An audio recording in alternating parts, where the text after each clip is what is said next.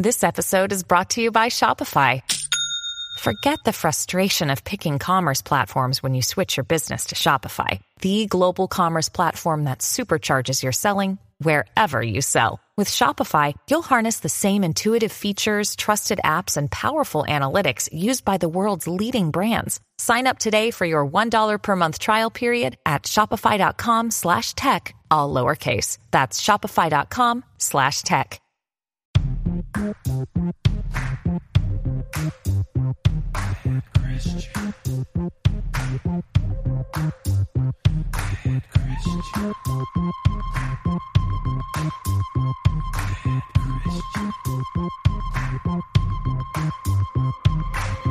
This is the pod you've always wanted to hear.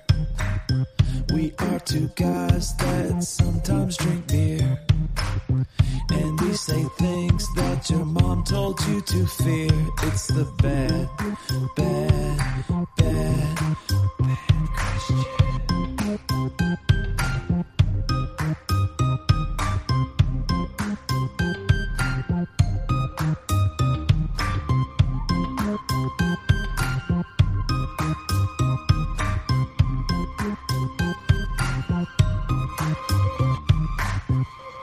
Hiring can feel like trying to find a needle in a haystack, but when you post a job on ZipRecruiter, their matching technology finds these qualified candidates for you and invites them to apply. So while other companies give you too many options, ZipRecruiter finds you the needle in the haystack. And right now, you can try ZipRecruiter for free at ZipRecruiter.com/BadChristian. And today's show is brought to you by Marriage Supply, the number one adult sex toy company in the world, according to Bad Christians. In the world, and mainly just me and Matt. Go there right now. Yeah. Go there right now. No porn on the site and some really cool products. We got some new products on there, so go check it out. All right. What's up, everybody? We got some people here today, Matt. Yep. We got Meredith and we got Mary Beth. So Mary Beth's been on the show a bunch of times now, and you know, people seem to like it. So just keep rolling. So we got Meredith. Hope it stays that way. We got Meredith here, and so Meredith, I went on your Facebook because I was thinking, because we wanted to talk about therapy, counseling, and stuff like that. And I was like, I want to make sure I know what Meredith does for a living. So I looked on here and it says, and you got to correct me here because something's a little off for me. It says licensed clinician in private practice. And then it says laughing my fucking, and I don't know what the T stands for. It's LMFT, laughing my fucking. I don't throw. That's exactly what it means. That made me feel uncomfortable. I don't know what does that mean? What is the T? Oh man, you put me on the spot here. Do you want the serious answer or the I can't even think of something answer? Yeah, well, let's go with serious.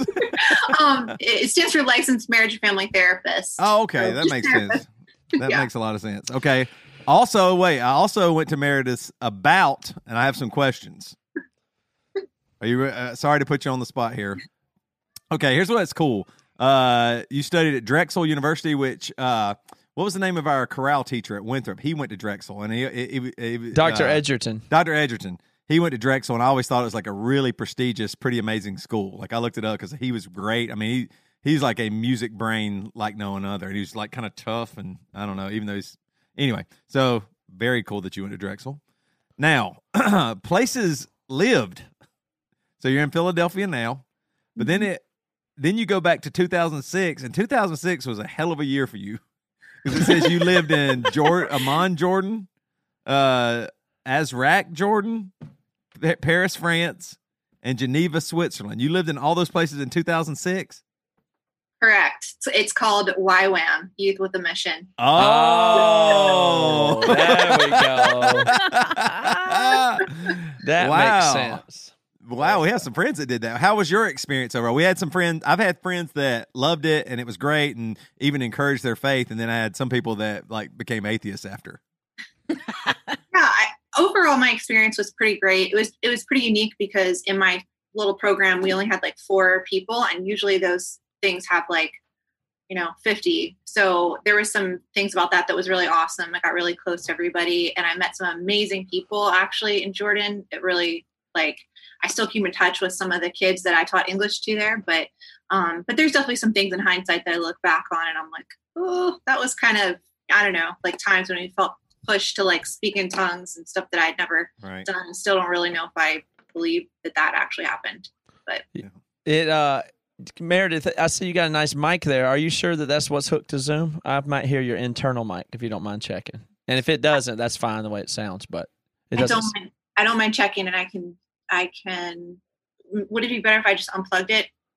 If you just click on the little Zoom thing there, if it shows your microphone, if it's on it, it's fine. Bottom left, there's like a little arrow beside the microphone. Oh, yeah, it says built-in microphone. So I guess I should click on the USB on it. Yeah. Okay. Thank you. Okay.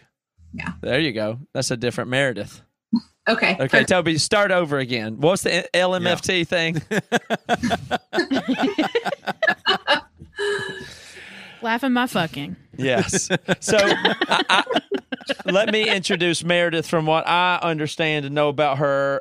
First of all, when did you join the BC Club? You've been in this world, and this is known as the world where Marriage Supply is the largest sex toy in the world. Right. In that world, how long have you been in that world? I joined in, I want to say like early 2018. So I like joined right before y'all had the first con, and unfortunately I missed that, but that was when I got in the club and involved. Right after the first one. And then you were at the second one. Yes, I was at the second one. Yeah. Correct. And Mary Beth, did you go to both? Yes, I did. You were at both. Excellent. Yes.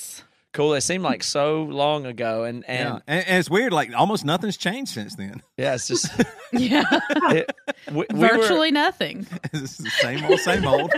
There was the thing about the pandemic that was really weird because we were in the process of planning a BC Con at that time, and it was not, I mean, we didn't want to, it was after Joey had left and things were just didn't make sense almost. Yeah. And so we were thinking, how are we going to pull off this at this time, and how are we going to do this? But we got it, and we were working on it, we had it planned and a bunch of stuff going, but it was really in my mind like a big question mark of does this even make sense? And then the pandemic happened, so we kind of got out of it free without having to worry about it. But now I'm feeling motivated again. I'm going to totally redesign it and do it a totally different way. Like, you know, now I'm feeling great again. So I guess sometime this year we'll put something together. I mean, live events now are going to have a whole new specialness. So I'm not sure what our event will actually be, but I think there's definitely something to do. It's going to be one giant sponsored orgy by Marriage Supply. Yeah. That's exactly what it's going to be.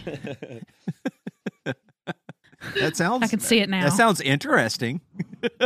Certainly. I think the thing that I saw at the last one was I just liked how everybody just would go hang out with each other, and that felt like one of the most important things. And I think we should. That's one of the big changes. I think. More just everybody hanging out, having a good, because whenever that was happening, like karaoke and just partying, having a few drinks and all that stuff, that was just so fun because it felt like everybody's finally in person. So I don't want to take away from that. You know what I mean? Can you imagine being in the Dallas Con bathroom during a pandemic? Mm-hmm. It, just when you think it couldn't get worse, it could. That stuff in that bathroom might have saved your life from COVID. It that was still COVID.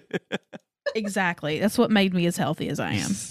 And also, you know, there's for this year, if we do it, we could, there's, you know, one thing we were thinking is throwing some kind of event at Furnace Fest. That's the biggest in-person event. So we're thinking about getting there early and having some kind of mixer gathering or some idea like that on Thursday night. Yeah. So we're looking into that a little bit. We don't have a venue or anything. But I'm talking to the Furnace Fest people and stuff like that. So we're going to try and see what venues and things are there. And maybe we can have some kind of get-together and at least unofficial con-like thing. But I think a lot of our people are going to be at Furnace Fest. So I'm looking really forward to I just think that event's going to be insane because many people will be there to hang out. It's going to be like hanging, you know how you hang out post pandemic and it's a little awkward a little bit. Yeah. It's not going to be then. By the time there's that much social energy happening at once, it will not be weird. It's you know, there'll be a critical density, I think. So I'm pretty excited about that. Well, and like I feel like pandemic or not, there's a lot of people coming in for this that we've known for years but haven't met because we live at opposite ends of the country and we maybe weren't at the con or something like that. Like Mickey, for example, lives in Seattle, and I have known him for years and haven't met him yet, but he'll be there. Yeah. So It's like that. I feel like that already kind of stirred up the excitement. And then the fact that we get to see everybody in person after a year plus in lockdown is Something about our culture is really good at in-person events because we're a bit dirtier than other people, so it's just automatically less stiff or whatever. But when our, like, even at Audio Feed the first year, that was before BCCon or anything, everybody got together and we weren't even there, and everybody made a good, seemed to make a good trip out of that. And so whenever the BC people get together, it seems like they always have a good time. So I'm very proud of that. Audio Feed always weirds me out because we went to Audio Feed.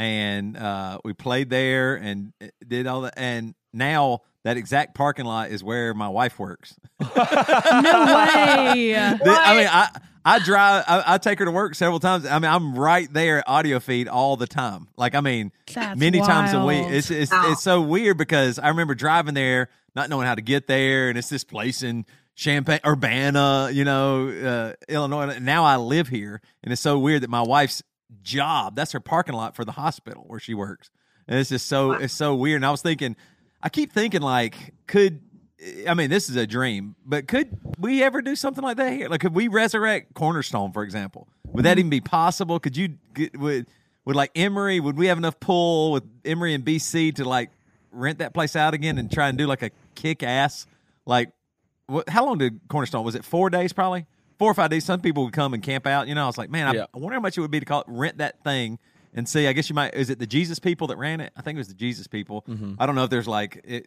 they still own it or there's any copyright stuff or whatever, but I was like, that would be really awesome if you could do something like that again, because that's like serious childhood. You could do some really cool stuff. Mm-hmm. Pull some bands that haven't been bands for a while. Back out. I think y'all have enough connections to make it happen. With Tooth and Nail label and all that stuff, that'd be pretty awesome. Yeah. Hell yeah. But I'm just shooting the shit here, Matt. I don't know if you've talked about this or anything, but well, yeah, I know all the people involved. But I see all that space as, I think the festivals will kind of come back in a way, but it'll be less. There's something's going to happen with digital first communities and digital first experiences that then. The brands that are digital that then have physical stuff, whereas the first generation of all that stuff was grew up around the physical, and it got bigger and then eventually was online. But I think in the coming future, you'll see brands that are powerful then have festivals that have never been. They've been digital only for a long time, right. And now they have a physical embodiment. And I think you're even going to see whole cities form that way, like where there's the communities that'll then descend on one location and make it organic. I think it'll be more inside out than that, because most of the festivals, the model got weird, and when those festivals all started, they weren't paying the bands and stuff a lot, and it wasn't a huge economy like that. And then eventually they get bloated where it's like, oh, festivals is where they pay really great, and then all the bands are getting $30,000, and it's all of a sudden you can't can't afford it, and everybody wants to take less, and nobody's going to go back and start doing it for free like they did at the beginning of Cornerstone or whatever. Right. And this Furnace Fest has been able to pull a crazy lineup because it's everybody just wants to do it. So nobody's. I mean, it's not the greatest money in the world, but who the fuck cares? I mean, let's go do it. I mean, it's going to be epic. Don't tell them this, but I would have gone for free.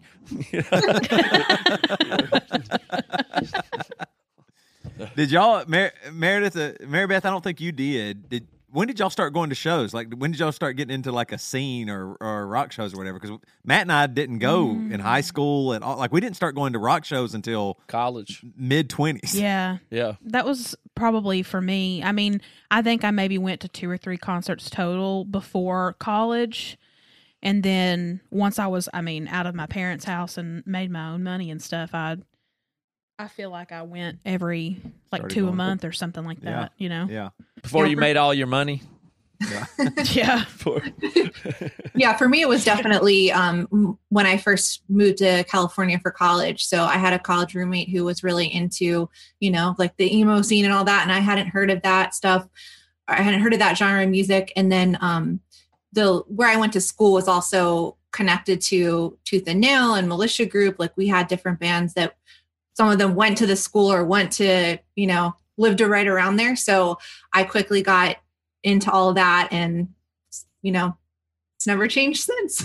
The rest is history. Yeah. The only concerts I went to before college, before my mid-20s, was I was 18, and Joel Green, the original bass player for Emery, wanted to go see Aerosmith in Columbia. So we went and saw Aerosmith, and I was just blown away. It was like the most, because I'd never seen anything like that. We're in the basketball arena for the University of South Carolina, and it was just insane. I couldn't believe it. Aerosmith, and I was, yeah, dude, looks like a I was just singing all the songs.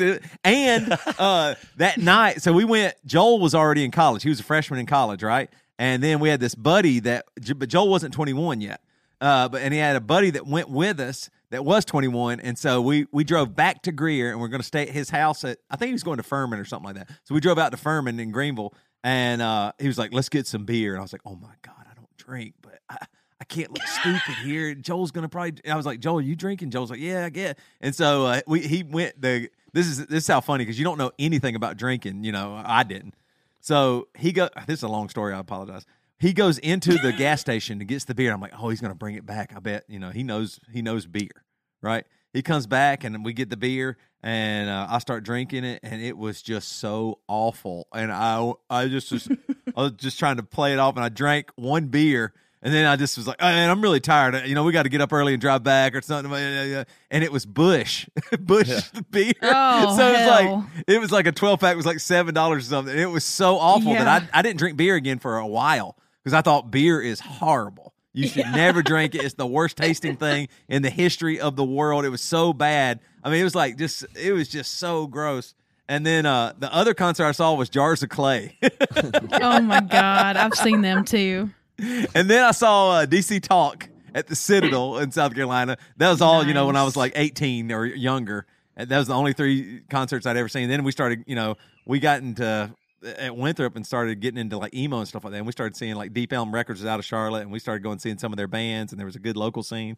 Hope's Fall, Beloved was there, a few other bands. So we kind of got that. But I didn't have any. I was always jealous of people on the West Coast, because they like grew up with like a punk scene or music or all that. We didn't have anything. Yeah, I had only seen Michael W. Smith once at a college auditorium, you know. Yeah. Until we were in a band, you know. That was yeah. I feel like I had an opposite experience from Toby. Like, the only concerts I had ever been to were the big ones, because we have the University of Tennessee's in Knoxville. So they have the big arena, and so only like super big names would come to this arena. So I saw like Hannah Montana. Nice. And that's probably pretty cool, actually. And I saw the Cheetah Girls. And those are like my two concerts, and they were, you know, in this huge stadium. And then when I started going to the smaller shows, I was like, dude, this is fucking awesome. Like, I much prefer this, and obviously the music's better, so yeah. It's so funny thinking back to then. I can remember going to circuses, and I rode an elephant, like at the Greenville. But that's probably illegal now, right? Like, they don't do that stuff anymore. Yeah. Probably is. I'm thinking back to the 80s with circuses. It was probably terrible what they did to those animals, especially elephants, because you know elephants are ultra smart, right? Yeah, they have the elephants and blue whales have their brain size compared to their mass is, I think, larger than ours. So we don't really know how smart they are. Shit. You know? But they show up on an index of like how much brain matter for size that's like, you know, above us. Yeah. So an elephant like walks up to me and goes, oh, we might could communicate. And I go, I want to ride you. Yeah. And you just say, oh, shit, a piece of shit. Let me get on you. Yeah. Let me ride you around with these 1,000 people staring at us. I feel like that's our approach to most animals at this point. Larger animals anyways. That's why we probably can't populate the universe, because we'll get to some planet and try and ride on somebody. Hey, look at that thing. That's cool. I'm all right. Let me get a picture with this. Oh, my God. Hurry, take a selfie. Yeah, I know. So, Meredith, we wanted to have you on. Okay, so I want you to explain a little bit about what you do first, because I was just wanting to talk. I was thinking about just therapy and what, like with COVID, we were talking earlier. I'm certain it's changed a lot, because I bet the in-person stuff didn't happen, but maybe you can just tell us a little bit about what you do first. Sure. Yeah. So I'm a licensed therapist. I have my own practice, and now I'm working fully remote. So I was seeing people in the office before the pandemic, and I've been online since then, and I'm going to stay online at least through the end of the year. But I work with individuals. I work, with adults, so young adults, through, as old as you can get. And I do primarily trauma treatment and emotion regulation treatment, specializing in something called DBT, Dialectic Behavioral Therapy. So I've been working for myself has been really great. I've been doing that for a couple of years now, but full time for myself for almost a year this summer. Oh, wow. What caused that? Do you go, had you been wanting to do that, or did COVID speed that up, or what? 'Cause that happened during COVID, I guess. Yeah. I think COVID did definitely speed that up. The other job I had while COVID happened was a great job, but I just couldn't keep doing both, and giving both jobs the degree of effort and care that they needed. So it kind of worked out to just both myself and my former boss agreed to mutually part ways, and it was on good terms. But it was certainly unexpected. I hadn't been planning that. It just became a lot harder to work remotely, because I was, going through the pandemic as well personally, and then trying to do therapy in this way that I wasn't used to, didn't sign up to do, and felt initially like I was working without one of my, 5 senses, in a way that was like the best way I could describe it. Tell us about dialectical therapy as how is that different than just regular, what would you call the regular psychotherapy, just regular talk therapy? Yeah, for sure. So dialectical behavior therapy, it is a behavior therapy. So in some ways, there's a lot of similarities with cognitive behavioral therapy. It does focus on, changing behavior, changing thoughts. But the thing that makes CBT different is there's a big focus on having a dialectical approach. There's a lot of focus on validation and, mindfulness, practicing acceptance. So there's like a core dialectic in dialectical behavior therapy of acceptance and change. So we're really trying to help clients increase their ability to radically accept a lot of things, that might be interfering with their well-being, as well as what to change that's, quality of life interfering or life threatening. So it really, it's a treatment that's evidence-based. It's very comprehensive. If you're doing the true DBT, you're in individual therapy weekly, you're in skills group weekly, and you get from coaching. So it's a branch of CBT. Yes. It's closely related to CBT, but it's different. And it was developed for clients that were severely emotionally dysregulated that weren't responding well to CBT because it was missing that validation piece and the acceptance piece. So the founder, the developer, which it started in Seattle. She lives in Seattle. I'm trying to think if it fully originated there, but it's based in Seattle. She herself was struggling with a lot of these problems. And then kind of from there, it developed and she developed this whole new treatment. So it's pretty intense. But I do love it.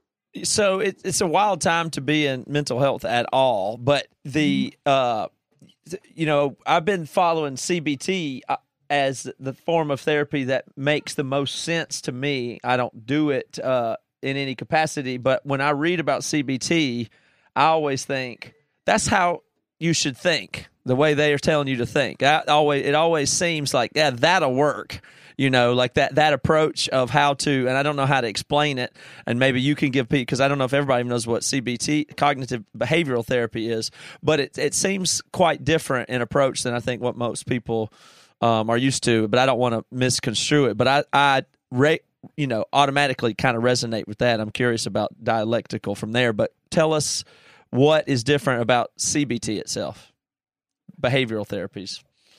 Sure. So, CBT definitely, it is a behavior therapy, obviously. I think it focuses more on changing the cognitive part. Changing the cognitions and then also changing the behavior. But it for people that have lots of problems with regulating their emotions, it can feel invalidating because it's missing some of the acceptance piece. So accepting the fact that they're a person that struggles a lot with organizing their behavior and regulating their emotions. A lot of times people that are in DBT are highly sensitive and also very emotionally reactive. It takes them longer to return to an emotional baseline, and they oftentimes come from like a chronically invalidating environment. So those two things combined transactionally can lead to this like severe behavioral and emotional dysregulation. So if they're in CBT, they oftentimes feel like they can unfortunately feel invalidated because they're not getting the dialectical component of validating that their emotions and behaviors make sense, even if they're not effective. Let's do an example of that. So somebody might go into CBT because they are dysregulated in some way, but let's come up with an example way. What would it be not validated and validated in that? So let's say somebody is struggling with chronic self-harm behavior or urges, and they go into CBT, and there's a lot in CBT that's going to offer them, great support, and that's helpful, but things that would offer though would be stuff like CBT would tell the person struggling with self-harm urges to do what? It might work with them on cognitive modification, so like trying to change their thoughts, counter their thoughts, challenge their thoughts. It might try to behavior activation, so like changing your behavior. Which is some of it is really effective, and that is a part of DBT too. But what's different in DBT is we would also look very specifically at what's the function of that self-harm behavior and urges, and validate that those urges and behaviors make sense and are valid in a way, in the sense that they're trying to solve a problem. They're trying to decrease really uncomfortable and painful emotions. And it would also bring, here's the dialectic part, that you need to change that, because that kind of way of coping isn't going to be effective to having a life worth living in the long term. So it's that acceptance and change piece of like, I'm going to validate that when you're in that much pain, having those kind of using those behaviors is what you're trying to do to feel better and cope. You're not a bad person, but it's not effective for having a good life. Mm-hmm. I think, that makes a lot of sense to me. Matt and I have read that book by Trevor Moad, and he talks about being neutral, but he talks about looking at your validating that something bad has happened, but moving past it, and how much the validation actually matters, because maybe that's what you're saying with like CBT. It might help fix those symptoms or whatever, but you need validation that, wait, I'm hurt, harming myself, or I'm feeling this way, or I'm struggling here. Because something real, you are trying to solve a problem, and like you said, so that makes a lot of sense. Because I think maybe a lot of times you get past that because you just want to get to the healing, as opposed to figuring out what's at the bottom down there that's causing all this. I know I run from that stuff myself personally. So is it less about figuring out why I'm like this because my mom was this way and she did that? It's less of that. Do you specifically not even focus on that kind of thing? You're right that it's less of that, at least initially. There's different stages to DBT treatment. So stage one is really focusing on stabilization. So you're targeting, you're picking certain behaviors that you're targeting together with the client, because it's I can't think of the word, but it's like an approach where you're seeing the client as equal. So like you are the expert, but you're not fragilizing the client. You're really trying to empower them. So you and the client together agree, we're going to first target any life interfering behaviors, because therapy's not going to work if you're dead. We need you alive for this therapy. Then you target treatment interfering behaviors, because there's all kinds of stuff that clients and therapists do that interfere with treatment, even if they're trying their best. Mm-hmm. And then we target quality of life interfering. And then in stage two, that's where you can go more into processing past trauma, things that are not as urgent as keeping you alive, because, we also need to make sure people are learning the skills. And that's another big part of initially, it's very skills heavy, because they need to have the skills for if and when they get dysregulated when looking at the past stuff. Yeah. It's not about if I sort it out and understand myself well, and this person validates me and tells me I'm good, then I'll feel better and then I'll act better. You have to actually develop skills, and and is that because trauma, the trauma itself often derails a person's development in itself? Sure. Yeah, it absolutely can. And sometimes, it might not fully derail their development. Sometimes it might just interfere with certain aspects of their development, especially, related to attachment is a big one. But even just, again, having the skills to tolerate distress. Some people don't learn those skills. Some people don't. Most of us honestly do have to be taught them. And so DBT really, goes in with the assumption that the skills need to be learned and generalized to all contexts in order for the person to decrease their suffering and then be able to tolerate the pain that all of us are going to encounter in life at times. So if Toby gets very mad, and yes, he is unhappy because he doesn't like being super angry, but yet he gets super angry, mm-hmm,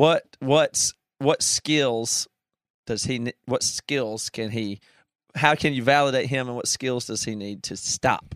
Yeah. Like if I come in and I say this, Meredith, if you're a business owner who's hiring, you probably face a lot of challenges when it comes to finding the right person for the role. Dear God. Yeah, you know what I'm talking about? All angry, Toby. You're going to have to fix that. And the only answer, the skill that I need, is to know how to go to ZipRecruiter. I'm telling you guys. Seriously, ZipRecruiter is just awesome. Y'all didn't see that coming at all, did you? Nope. I fell right into that trap. Face first. Well, we're talking about skills and stuff. There's not enough applicants right now with the right skills or experience for many jobs you might be hiring. There's too many resumes to sort through. You might be going through that. How do you choose the right person? That's why hiring can feel like trying to find a needle in a haystack. Sure, you can post your job to some job board, but then all you can do is hope that the right person comes along, which is why you should try ZipRecruiter for free at ZipRecruiter.com/badchristian. When you post a job at ZipRecruiter, it gets sent out to over 100 top job sites with one click. Then ZipRecruiter's matching technology finds people with the right skills and experience for your job and actively invites them to apply. In fact, ZipRecruiter is so effective that 4 out of 5 employers who post on ZipRecruiter get a quality candidate within the first day.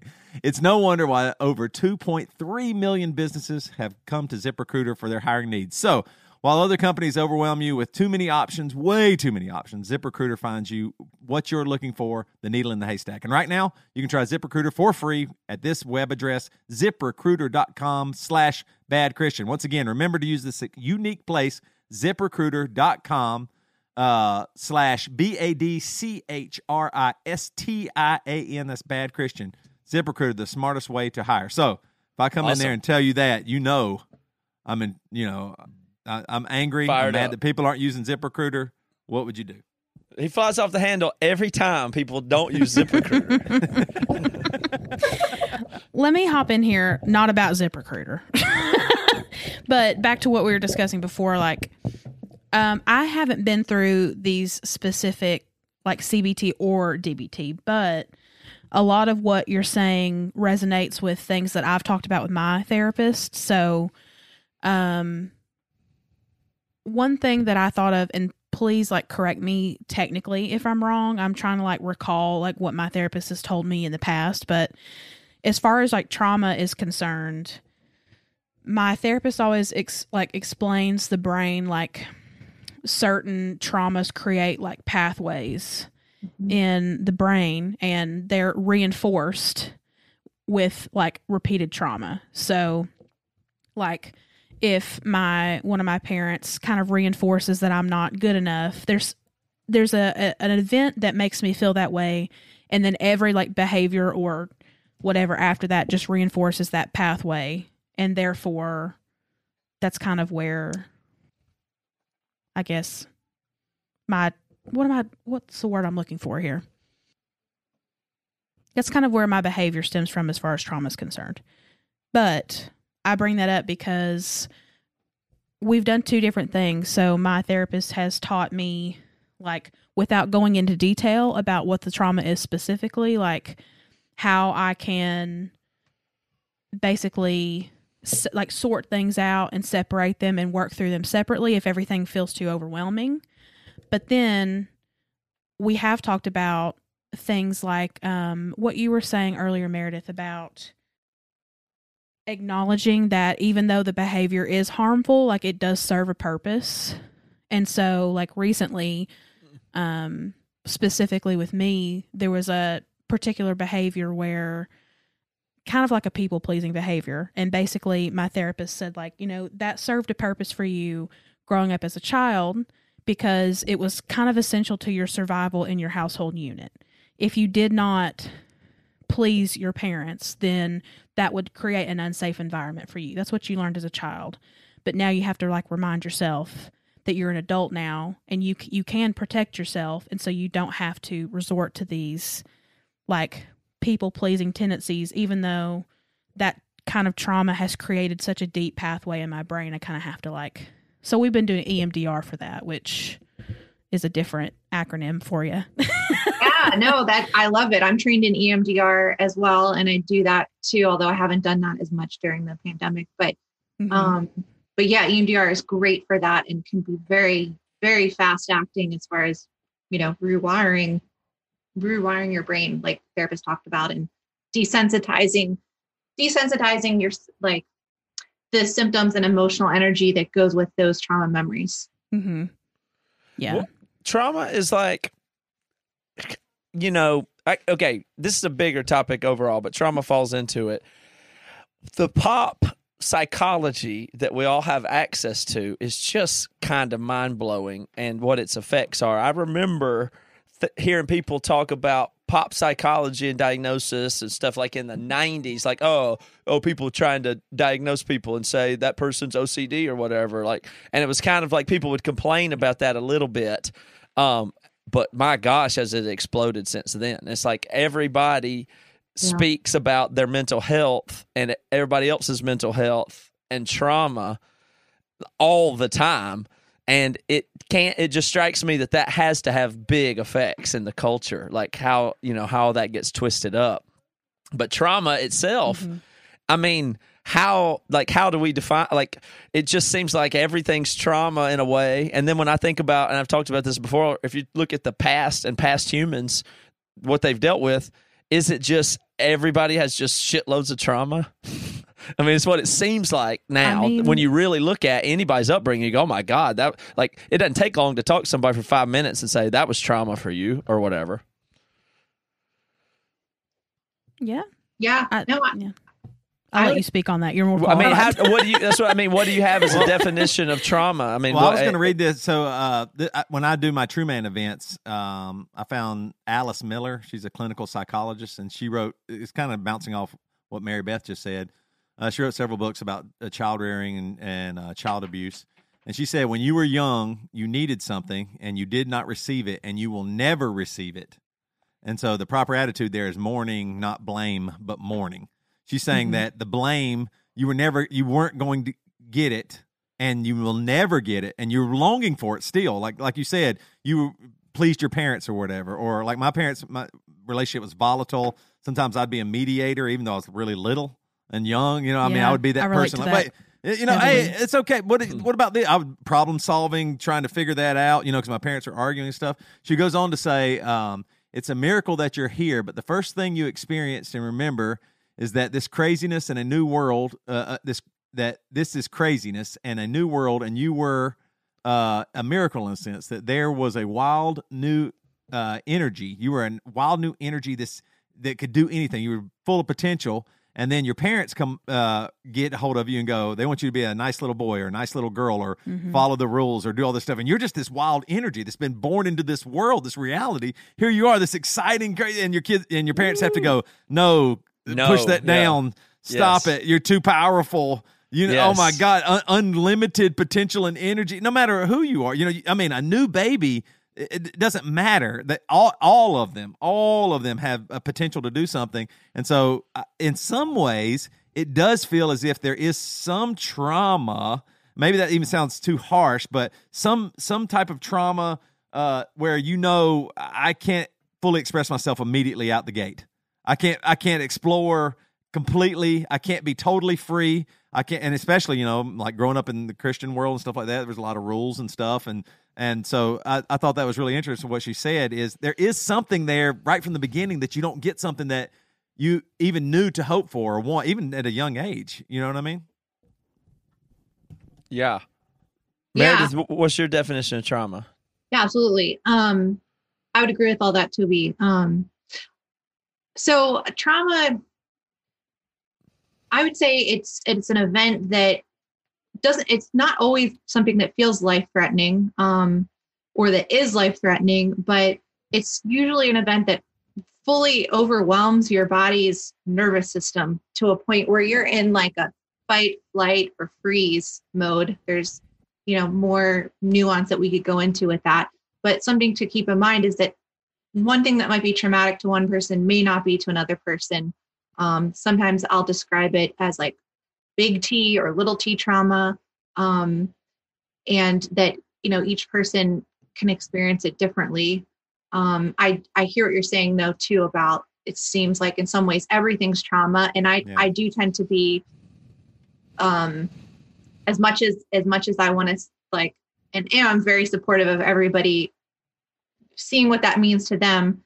I tend to be a little bit more conservative before just saying like, that's trauma, that's OCD, that's that's great. I think that can start to dilute some of the meaning of those things. But again, that being said, there's probably some things that have happened to me that profoundly affected me that to someone else, they would be like, whatever.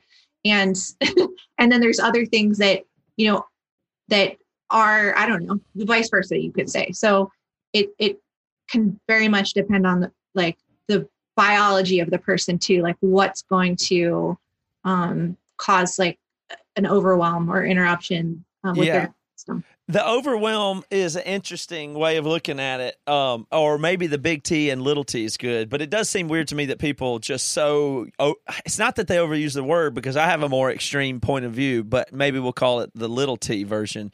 But to me, it seems like maybe like Toby's saying, if a child is born and it's this wild energy, they have to live in this fucked up world where you can be eaten by a lion, destroyed by whatever it is, and all of animal and human history, it's a terribly dangerous environment. And so some things just got to be the way it is. So you come into this world in this really open way, and then eventually you have to be a fucking machine that's ready to kill. To survive. So that's a process, and that process is not getting everything you want for flourishing. And that's not your parents' fault that you have to, you have to get ready because we have school and you have to go to school and you have to do when you're 1 year old, you're just an open consciousness, and then possibilities start closing off to you, and you become a machine that does less and less things. A product of your environment. Yeah, and if eventually you're what you say is an adult, which means you're not really changing anymore unless you actively seek to do so, and that's because of all the negative things in your environment have told you don't do that, don't look that way, only focus on this, worry about this. So that developing a kid is to take the open energy and refine it as little as possible so that it can operate safely. And a lot of those events are traumatic events in a little T sense. Like if my kid was in the swimming pool today, I'm filling it up with water, and the hose was in there spraying around all like a snake. And I want him to go in there and play with that. But I also really need him to be comfortable with the pool this year. So the hose is all singing around. He started screaming and crying. It was cold water. I was just thinking, that's traumatic, and he's not going to go back in the pool if I don't get him out of there pretty quick. Because he's going to be scared as shit of a snake spraying cold water at him in a pool. And then he's not going to want to go in next time. And once he decides that's over, it's over, and he can be opened up later to that. It's a little T thing. But I'm just saying, if he had a big enough scare, no pools. Mm-hmm. And I feel like that is me as an adult. But if you push him through, like, you can do it, buddy, you can do it. And then I push him in the pool, and then there's a moment where he's about to panic, later this year, I'll push him in, and I'll think, if I push him too hard and he gets too much water up his nose and he really doesn't want me to, he's going to be scared of this, and this whole thing is gone, and I will have done something harmful to him. But if I can let him go, and he goes under, and he panics for a second and gets a grip, and then he gets back, it's okay, then that's not traumatic. That's growth. And so that line is so small, it seems like. But that's what, like, the things you did as a child that didn't work out and you got slapped or a bully picked on you or a teacher did this to you, that's, you close off to that. And I think of that as the little T trauma. Like that, you don't go try that. You stop developing those skills. You don't try that again. You know, if you get humiliated or whatever it is, you know, kind of thing. And that's different than a more extreme form of trauma. But nonetheless, that's the process by which we just turn into regular people that don't deviate and try new things every day. Yeah, I think that's a fair point. I feel like I had a lot of those kinds of experiences, and that's why I am afraid of literally everything as an adult. It was like just scary enough for me to be like, everything is fucking scary. Yeah. But the targeted dialectical therapy and stuff, you can, you know, you can't reparent as a therapist, but you can target one thing, you know? Yeah, you can you target specific things. And as, you know, the person learns some more skills and let's say they were self-harming and you target that and they stop doing that behavior, then you could go into more of the, some of the process type stuff later on in the treatment, or, you know, maybe they do a different type of treatment that does like such as EMDR or something that is more like attachment based, that sometimes is considered talk therapy or I don't know. I had another thought, but I lost it. It happens all the time.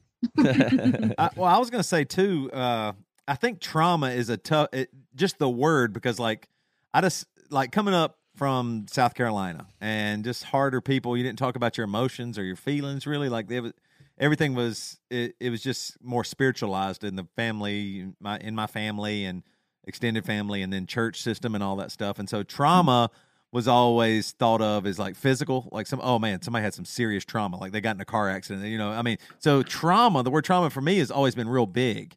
And then it's very hard, like when I think mentally or emotionally trauma, I think somebody really something bad happened to them. You know, like they're molested or hurt profusely by their family or left or, you know, sent with parents, you know.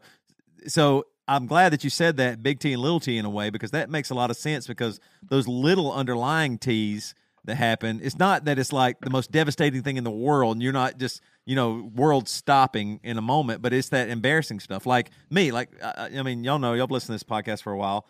I feel like on some level I have a little bit of body dysmorphia or something like that. And I can remember times where it was just, I got made fun of for being fat, or we were on a school trip at the beach and I took my shirt off and I just definitely felt uncomfortable and I better not do this or something. I don't even know if anybody was doing anything. Nobody was even making fun of me in that instance or whatever. But I just felt vulnerable and weak. And what if somebody makes fun? What if they do make fun of you for being fat, or they think you're ugly? Or I mean, look at Henry James over there. He's shredded. And there's Toby playing football too. And, you know, this guy's diving, catching footballs. I was thinking of like a fourth grade field trip. And I'm like, no, you as a fourth grader, we're talking about other shredded fourth graders. No. No, I'm thinking of like junior year or something like that. You know, sophomore year where I realized, oh, wait a minute, this is your body. And I didn't have enough skills to go, well, your body's fine. Or what are you talking about? It's not even that, you know, or whatever. And so I think that little trauma stuff, I think it is, it helps me see it a little bit more clearly. One of the things I wanted to ask you, Meredith, right after Matt talks about one of our other sponsors here, Tooth and Nail.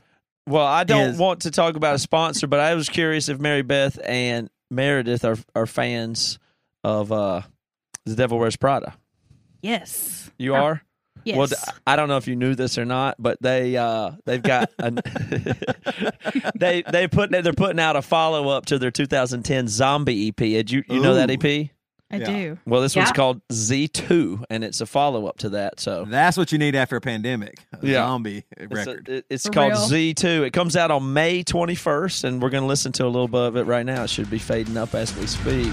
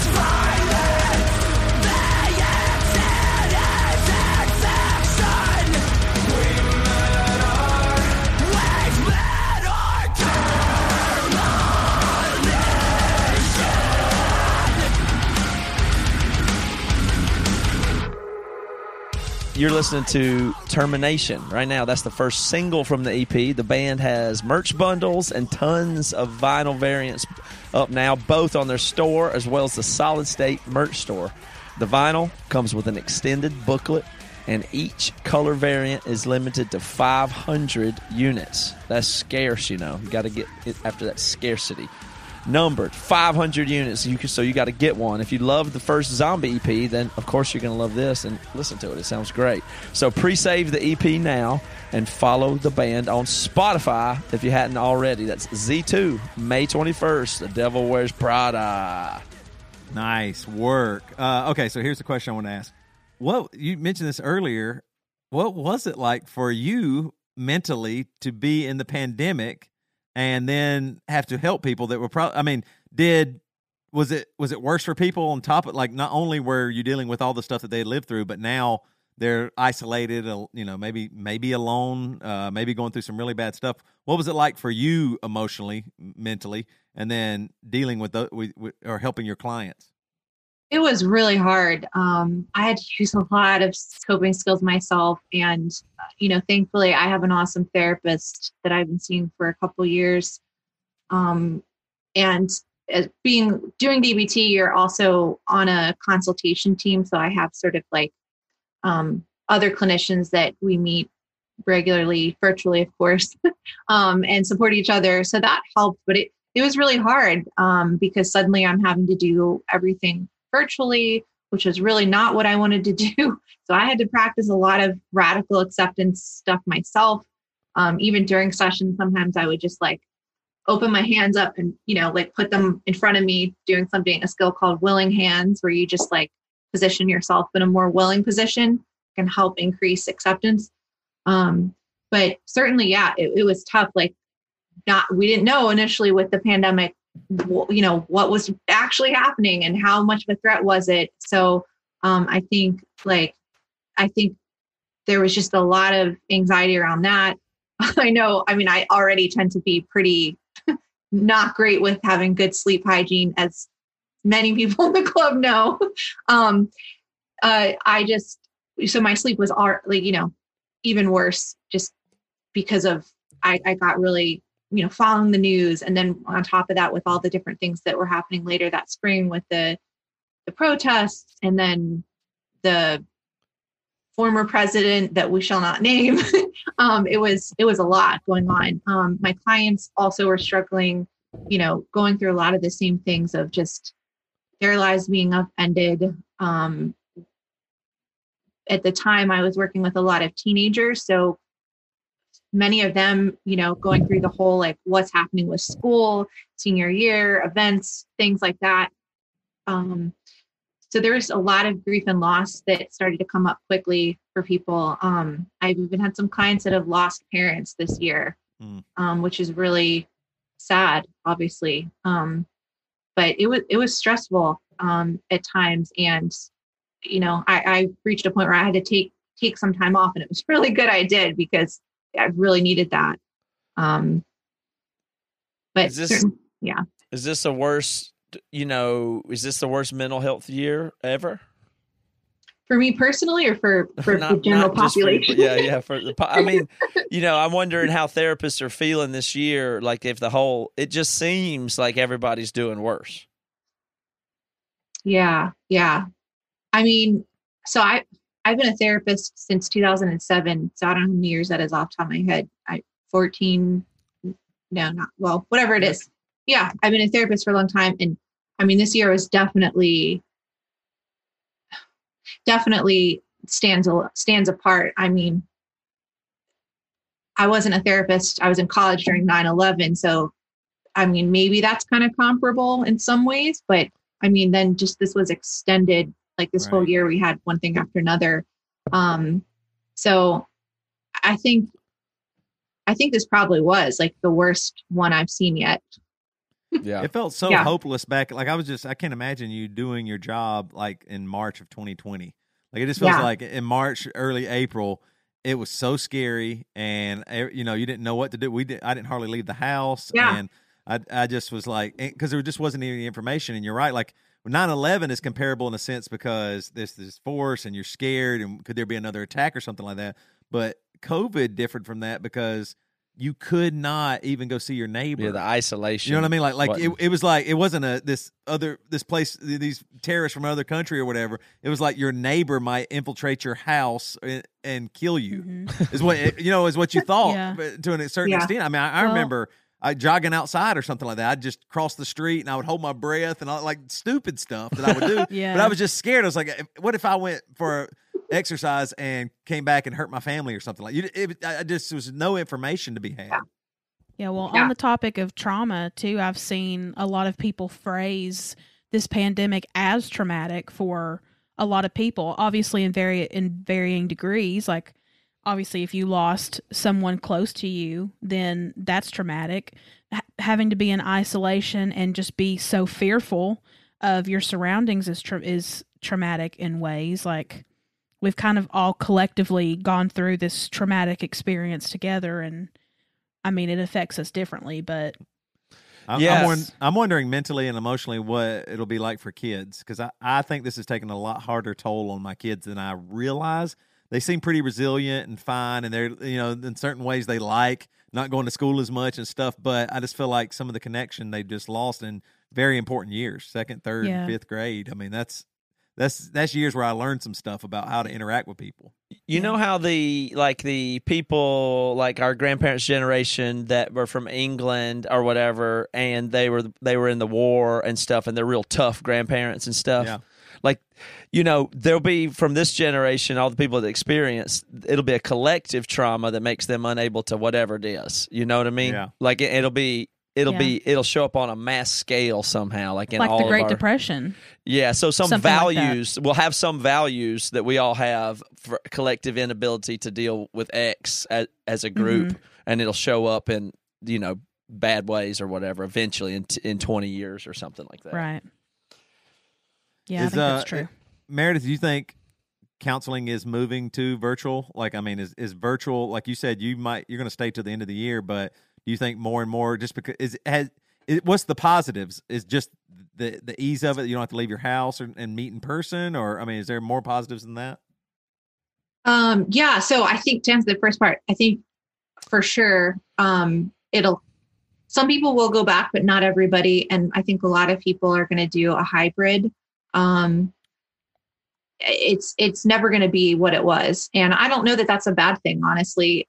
There's a lot of positives to virtual that, certainly not all. There's plenty of accessibility problems with virtual as well, but there's some populations of people that it is more accessible for them virtually. There's obviously some of the health, like risks that are minimized when it comes to like health risks or, the COVID stuff. Some people are going to just feel like more willing to participate or access services when it's virtual, or even like, I know but even before the pandemic, there were companies like Talkspace or BetterHelp that were doing therapy that was already only online and you could do it through email or whatever. That said, I still, as much as I'm coming around a lot more than I was a year ago, I still feel like there's not yet, maybe it's coming and maybe Matt knows more about this, but there's still not the same exact feeling of being in the same room, like two bodies being in the same room together. And so that is something that was really hard for me to accept at first, because I worked so much off of like just the nonverbal and the energy of being in the room with the person. And then also too, the whole screen fatigue and being distracted has been hard at times. But I don't think that it will not ever be virtual again.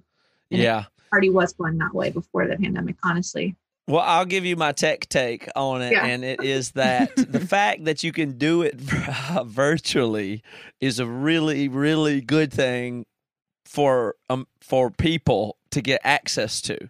Right. Really good, but it's really bad for the career of the therapist, because it's a lot easier for an AI to do than a human. That's I mean, there's it cannot be that hard. And I'm not being silly or underestimating your profession because it's infinitely complex. However, it cannot be that hard for if they can do those deep fakes of Tom Cruise and learn everything about speech and do chat bots and interactive bots and pass the Turing test or get near it or whatever it is to be reading your biometrics over the screen and giving you custom scripts that really speak to you more deeply than a pretty well-trained human that got the basic credentials that's middle of their class type of thing. So at some point, the workforce of therapists may not be so needed is what I'm saying. Is, you know, and I'm not saying that's right necessarily around the corner, but all the technologies to replace therapists with machines already exists. And Facebook already is probably better at predicting things like suicide than humans are. So the machines will have the ability to know even more quickly and with better accuracy what is wrong with the person or what they might be struggling from. But I think before that, you'll be able to combine them. So you'll be using biometrics and data to help do therapy at some point, I would imagine. But right now, it's therapists are on some kind of actual, I think, bubble to worry about in the same way that, like, they have the same problem that maybe cops and teachers do in that we need millions of them and we don't have millions of the most talented, you know, it's the most important job in the world, what a teacher, cop, and therapist do.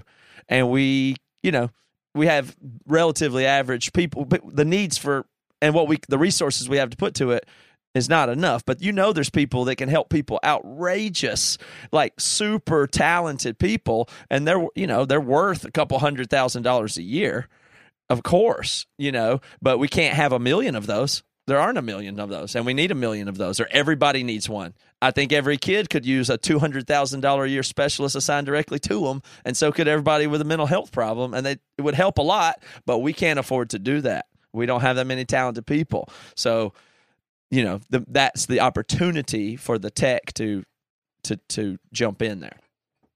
Yeah, no, that's really interesting. I hadn't even thought about, well, I mean, I definitely thought about the, like, AI in general, but I hadn't thought about how that could eventually eclipse more of the human role in the field. It makes me wonder, like, I wonder how the client would respond if they didn't know that they were working with, you know, like if right. the robot passed the Turing test and I don't know that you could do that ethically. Well, they might prefer it is what I'm saying. Right. Why wouldn't they? You know, if it's cheaper and better, why wouldn't they prefer it? I was going to say first, the very first thing I think that would probably happen, I think, would be just regular doctors. Like, I went to the doctor and I did a physical and it wasn't anything. And if I would probably choose to go to an AI doctor, right, why wouldn't you? That would immediately read my body and go, "Oh, well, this is what's going on. We know this. You do need to get a." That's what you wish your doctor was. Yeah, I wish he fucking knew something, right? Because he pushed he held my shoulders down and said, "Lift up," and I went, and I was like, "He's like, okay."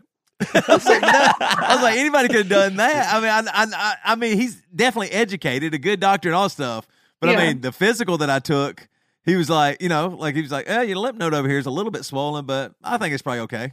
I think that's probably all right. That's what I said. My lymph node's swollen. Probably okay. Yeah. I mean, but you know, so I do wonder what that'll be like. Now, here's what I would say about therapy specifically. There is something about being vulnerable with a human that is more like, for example, some of the websites I go to on my phone might be questionable. You might make fun of me or say, what in the world are you doing on the, you know, or whatever it might be. There's stuff that I will tell this phone that I won't tell y'all in a way. I'm more relaxed or less, I don't feel as vulnerable that my phone, you know, even if it's taking pictures or listening to me. The other day we went and looked at a house and there was a hot tub in the back. I was like, oh, hot tub. And then an hour or two later, Facebook had hot tubs for sale on there. And that doesn't bother me as much. There's a little bit less vulnerability. I do think with therapy, there is something about telling somebody, even, I mean, just friends, me telling you, Matt, hey, look, this is what's going on in my life. I'm really struggling. That connection will be, I wonder if that will be hard for some simulation, some AI to create that for you. Because if you know that it is, like you were saying, Mary, if you know that it's an AI or not, that'll get kind of wonky, I think. But then again, makes me think of the movie Her. Like he knew that and like that'll work. That will work. I just don't. There's just no way that won't work. It will work for some, but not for others. I think not for some. But you know, if you go to massage, they say you prefer male or female. You get to pick. It's whatever. You want a robot masseuse? If it's better, you'll take that shiatsu from them, won't you? I mean, it'll just be a service at some point. But on a certain level, you'll go, you know, robot or AI. You don't actually know what it's like to be human. I think you don't know. It doesn't matter if the results are there, especially in behavioral. It does if I think that though. That's where you. I think that's if I go. The choice is still there. This AI doesn't know what it's like to actually be a parent and struggle. You know what I mean? But my therapist knows what that's like when you have the baby. You're so excited. Like we were talking about rich people, Joe Rogan and Dave Chappelle on the Monday Friday show this week, and like they seem like regular guys that I just think are funny, but they don't. I don't have hardly anything in common with them. They're super rich. Today we bought gross patio furniture out of this barn. And I've been on my hands and knees cleaning it all day, clean off cobwebs, spots with this brush and soap. And I was out there for like hours doing this, and I got something out of it. And AI won't know what that's like to go find a bargain and me do something. And then I get to sit on it with my family while we eat a hamburger or something like rich people, billionaires. They don't know what that's like. Meredith, is the personal shared connection with the person part of the medicine, or just something that helps? Like if you can connect with the person, that's obviously helps. But you're doing dialectical behavioral modifications targeted in a way that the results are measurable, right? Yes. I mean, it is measurable. But I also the way things are run right now, just it is true that the connection matters a great deal. Mm-hmm. But I don't know that AI couldn't eventually get to a point where it could mimic that enough to be sufficient or even better. I just doubt that would happen in my lifetime, but I don't know. Yeah, I don't think it'll happen in our lifetime. And if you knew that it was mimicking the thing, you would go, oh, it's just supposed to do this. Like, yeah, but you're saying I want to connect with Meredith, and that's why I'm doing therapy. But they're saying I want to not freak out and lose my cool and start crying when this happens. Who can help me? I tried this, it didn't work. I tried this guy, I didn't like him, so I thought I'd give the robot a try. Fuck, it worked. Right? No, I agree. I don't care if I fucking connect to a robot. My problem's I got better. Yeah. I'm saying I think it will work for sure, and it'll it might even be more affordable. It'll just be some AI that's might be free. Mm-hmm. Yeah, I mean, it might be part of basic. It's like, what do you mean? I do the thing with the EMDR and my VR glasses, and the voice comes on like my meditation app, and I don't have to. It's not. It doesn't have to be this dramatic thing. Okay, but how about this? It can lessen the symptoms. Let me use this example. Great. Just like there's I guess it's AI that can do mastering on your record, right? What is that called? Lander, right? And it does a hell of a job, but there's something about using a human that you go, what will they do? I wonder how are they listening to this? Depends on the human. What will it do? I know you've heard bad ones. It destroys most human masters, but the best masters are still human at this time, but they won't be. I don't know if it destroys most. I don't know if you've used most. I don't know if you know most masters. Well, most people that try to master their shit is horrible. I think we've had a lot of masters, that some masters that we like. We've only used the best in the world. Troy. Yeah, he's one of the best in the world. All the people that you like and don't like are amongst the best in the world. So. Maybe so, but I think there is something to be said for, I mean, we don't. How many times have we used Lander? We use it mostly. What about our last record? We use Lander? That's yes. Oh, well, shit. Well, yeah, we're fucked. It's over. Yeah. Well, I'll be a. There goes your point, Toby. I just saw it. I'm using a human now. But why are you using a human over Lander? Because I found one that is better and cheaper. But there's humans that are better than Lander, but they cost so much more that we go with the computer. But now I have found somebody who is more reasonably priced, who I think has the edge on the computer, and so I'm happy, very happy. Like, it makes me feel better to go with the human. Trust me. That's what I'm saying. And there's some nuance to it. The same as the chess thing or the Go. The computer can win those, but there's no nuance or excitement to it. It literally just becomes it goes all the way down to just numbers, ones and zeros, and that's it. There's no emotion behind it. There's no joy in the win. There's no joy in the breakthrough for the AI. You'll say, man. The therapist sees joy. Wait, whoa, we had a breakthrough today. I'm sure that happens, Meredith, where sometimes you're like, whoa, I can't believe that happened today. And now this client is doing, a huge, woke up today a little bit in a way. I think something about that too matters, right? That Meredith gets to help people. She gets something out of it too. The AI won't ever care. No, it won't care at all. Right. And so your breakthrough doesn't matter. But the people will be like, man, damn, my mental health is so great right now, but I miss having breakthroughs with real people. I don't know if you know? Why would your mental health just be so good? I'm not saying just better. Just improved. You might be right. I just don't see any reason why it won't happen relatively soon. But more likely, let's think about what Meredith could do if she had a screen in front of her on her telecall that had all kind of metrics and predictions and word suggestions and things that was coming up that the machine was reading from the person that you also had as tools to your disposal, heart rate. It was say, and it was just flagging clouds of words that it associates with words they're saying, and it helps you narrow down what traumas it may be. Was statistic 86% is this, but 15% is this, and you're seeing all that in real time. Right. That's like what the machine diagnostic. Like a car diagnostic. Yeah, and it's saying 80%, 80% chance there was sexual trauma before age 9. That's coming up in real time as she's talking and reading the pupil dilation readings, and when all these things are combined. Plus, it has their data from the 6 weeks and their internet searches in what it's feeding her, info on top of her natural skills and intuitions and training. So you have all that working together. Then maybe you can start helping some people. You'd be a robo-therapist, like mixed. That would be pretty amazing. I hope I'm alive to see that, because I'd be pretty stoked to check that out. I mean, you could do it. All the technology almost exists now. Yeah. It's just not put together. Yeah. I mean, I don't know. I think that's exciting. You know what I mean? But it's just the jobs part of it is going to be weird, because it'll probably be the prediction, as it does in other industries, is the top of the best therapists will just destroy, and their efforts will be multiplied by machines, and the people that barely pass their class. Because a lot of therapists aren't very good therapists, right? I don't know the percentage of how many aren't good, but there's oh man, hadn't a lot of people had a lot of bad therapists? Yeah, no, I would say there's way more that are not great than I wish there was. Of course. Yeah.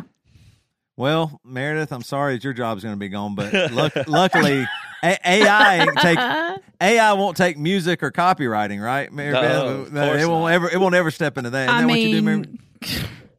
Grammarly.com can do my job, so I'm fucked. So everybody's screwed. And I am not better than Grammarly, I'll tell you that much. Do you use AI tools to do copywriting? I mean, you can. Mm-hmm. I imagine that's what people are doing now, right? Yeah. Because the Gmail's predicting text pretty well. Yeah. I mean, I don't do anything. I don't currently use anything that basically writes for me, but I use things that will double check my grammar and maybe recommend better word choice or something like that. But for the most part, as of right now, it's pretty organically created for me. But who's to say that will or will not change? I don't know. Well, I mean, there's definitely, there's definitely stuff right now where you can write a paragraph and it will write the next paragraph. Good of a story, God. And it totally makes sense. I was in high school. That would be for real. Yeah, and you can't get caught with plagiarizing, because it generates every time new. Like, you can go to shortlyai.com and just check it out. I mean, you can go look. Shit. You can go look at it. Don't tell people that. Yeah, it's just you can write something, and then you tell it what it's about, and then you write it, and then it continues to write it, and you ask short chunk or long chunk, and it writes it in front of your eyeballs, and you go. You lose your mind. I mean, it's pulling the stuff by scanning the whole internet with GPT-3, and then it just gives you what it thinks is predictive text at the paragraph level. That's all. So you'll be able to have a new book whenever you want it, and you just go, I'm going to start this book. I'm going to write a paragraph, and then it writes the whole book, and then you get to read that book. Yeah. Basically a ghostwriter. Okay, yeah. I will. I'll tell you what. I'm going to screen share you right now and show you, and you'll die. But somebody had to read it out loud. Check this out. Hold on.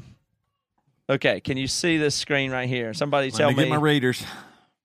Yes. Yes. Okay. So, okay.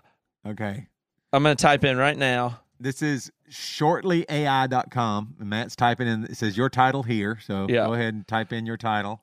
Okay. So let's tell me what to type. We're going to write a story. The red. Oh, well, go ahead. I was going to write Toby's mom. Okay. Toby's mom. Mm-hmm. I love it. Okay, so I'm going to start writing. Tell me about your mom. My mom, anybody in the world would love Toby's mom. Okay. Why are you typing? You're the worst. I know. Anyone in tech the world would love Toby's mom. Okay. Is that all you're going to write? No, tell me more. She is a funny lady who always has a story to tell. Okay. Yeah. I can't do this, sorry, but I'm going to do it anyways. But you can check it out. She has a funny story to tell, yeah. Okay. Oh, God. Matt just hit some button right. Oh, now it's right. All right, let me read it. Anyone in the world would love Toby's mom. She's a funny lady who has a funny story to tell. You can tell she's a funny lady. She's a filmmaker. She does all these crazy things all the time. She is slightly bigger lady than me, and it's hard to tell because she is so funny. I don't know that. That's how I get through life. She always joked about loving me, but not for real. Her friends always told her that they couldn't believe she was actually serious, but she always laughed them off.